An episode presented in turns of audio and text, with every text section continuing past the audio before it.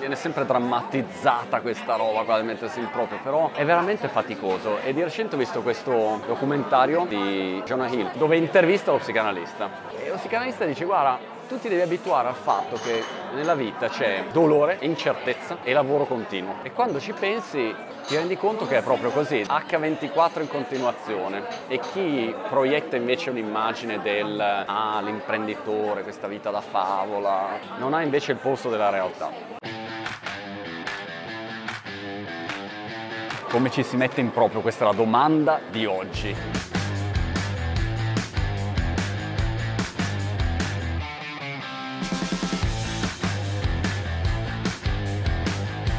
quali sono i problemi, quali sono i dubbi, quali sono le opportunità, perché le persone si mettono in proprio, perché non si mettono in proprio. E allora proviamo a investigare in questo giretto, abbiamo una due giorni qua al SIOS in Bocconi, dove ci sono un sacco di start up dal piccolo al medio al grande. Cerchiamo di tirare fuori qualche spunto utile. Andiamo.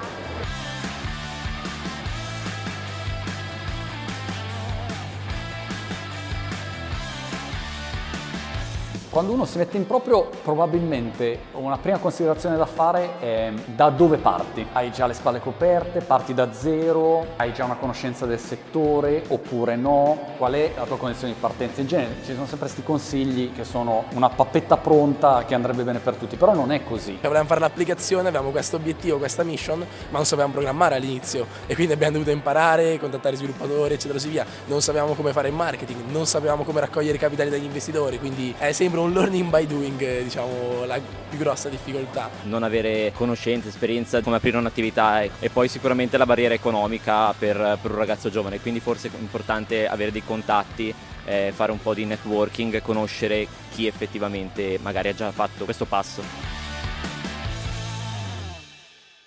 Persone, tempo, e soldi, questo fa la differenza. Tre persone a disposizione o 30 persone a disposizione o sei da solo. 100 euro di budget o c'hai 20 milioni o 100 milioni che ti ha dato Sequoia. Quanto tempo hai a disposizione? Magari stai facendo un altro lavoro oppure ti dedichi H24.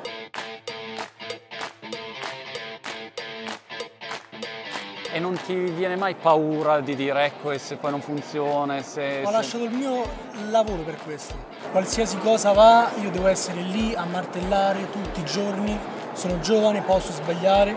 Io sono mamma single di un bambino autistico, quindi la mia motivazione era creare un'azienda che fosse a misura di donna, di mamma e di bambino. Tenersi un cuscinetto nella fase di, diciamo, di transizione che bisogna necessariamente avere, però assolutamente provare. La domanda non è che cosa succede se lo faccio, ma è cosa succede se non lo faccio. Semplificare, parola d'ordine semplificare. Ad esempio sui social parti e dici mi metto su sette piattaforme diverse e faccio contenuti su YouTube, su LinkedIn, su TikTok, è troppo difficile. Se invece sei da solo o da sola, una piattaforma, un formato, fai quello e stop. È più facile. È meglio essere Batman su una piattaforma che, che capita mutanda in tutte.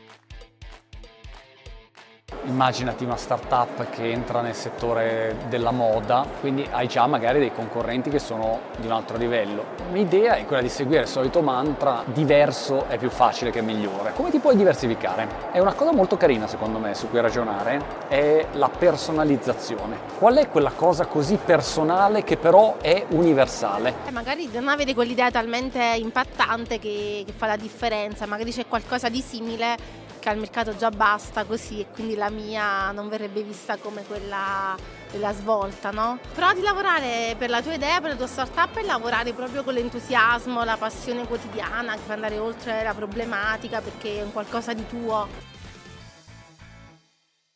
Non ti obbliga mica il dottore a metterti in proprio. E questa è una cosa importante, uno può lavorare per qualcun altro, fare dipendente, fare una vita da favola, essere super felice, guadagnare un sacco di soldi, pensa il manager in Google, Facebook, Apple, sta bene, non è che ha bisogno di mettersi in proprio, non è obbligatorio fare l'imprenditore, è un fatto anche di carattere, c'è chi è più portato a intraprendere e c'è chi è più portato invece a lavorare per qualcun altro. C'hai sulle spalle la pressione di tutti gli altri, poi l'azienda è tua, l'iniziativa è tua, la scelta è tua, il giudizio è su di te e la gente poi ti dirà ecco se non funziona, te l'avevo detto, metti la testa a posto, tutte queste cagate qua. Se tu decidi di fare una cosa tua, non lo fai né per i soldi, non lo fai per la fama, non lo fai per nessun motivo, lo fai per necessità.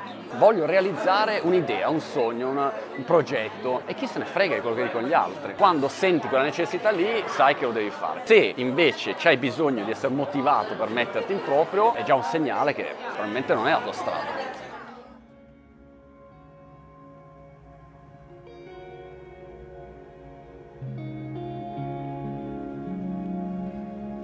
Eh, la prima cosa in assoluto è quella di capire bene se hanno chiaro in testa dove vorrebbero arrivare, hanno un'immagine chiara di che cosa immaginano, che tipo di persone immaginano di diventare, ma soprattutto eh, questo loro progetto, come lo vedono, come lo vedono una volta realizzato. Io lo chiamo lo scopo superiore, in che modo porterà un vantaggio alle altre persone, al mondo in generale. Quando si ha chiaro questo, è, quello, è, quella grande spinta che ci permette di trovare la forza nei momenti inevitabili in cui le cose non andranno poi così tanto bene. Dove poggi il tuo sguardo? Su eh, il fallimento e quindi tutto quello che mh, hai perso oppure su tutto quello che comunque hai costruito, cioè quel percorso può essere andato malissimo, ma non può non averti insegnato delle cose, quantomeno di te stesso. Hai avuto il coraggio di farlo, hai avuto il coraggio di buttarti è molto peggio chi evita di farlo.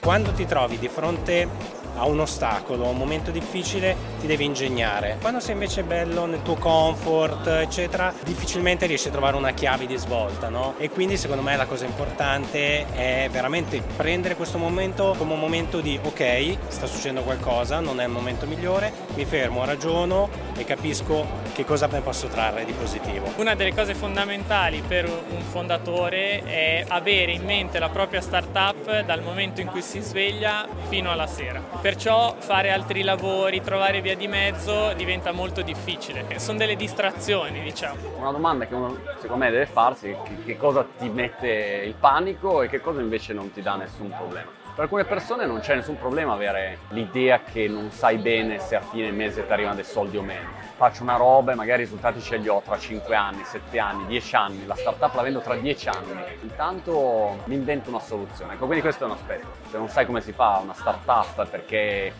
magari vuoi fare una roba digitale ma non sai come si fa un sito, un'app, una campagna su Facebook, ti sembrano cose difficili. Tu invece hai un'esperienza come questo bar, lo sanno fare caffè, se vado io lì non so come si usi sta cazzo macchinetta, quindi non, non saprei minimamente fare le cose di base.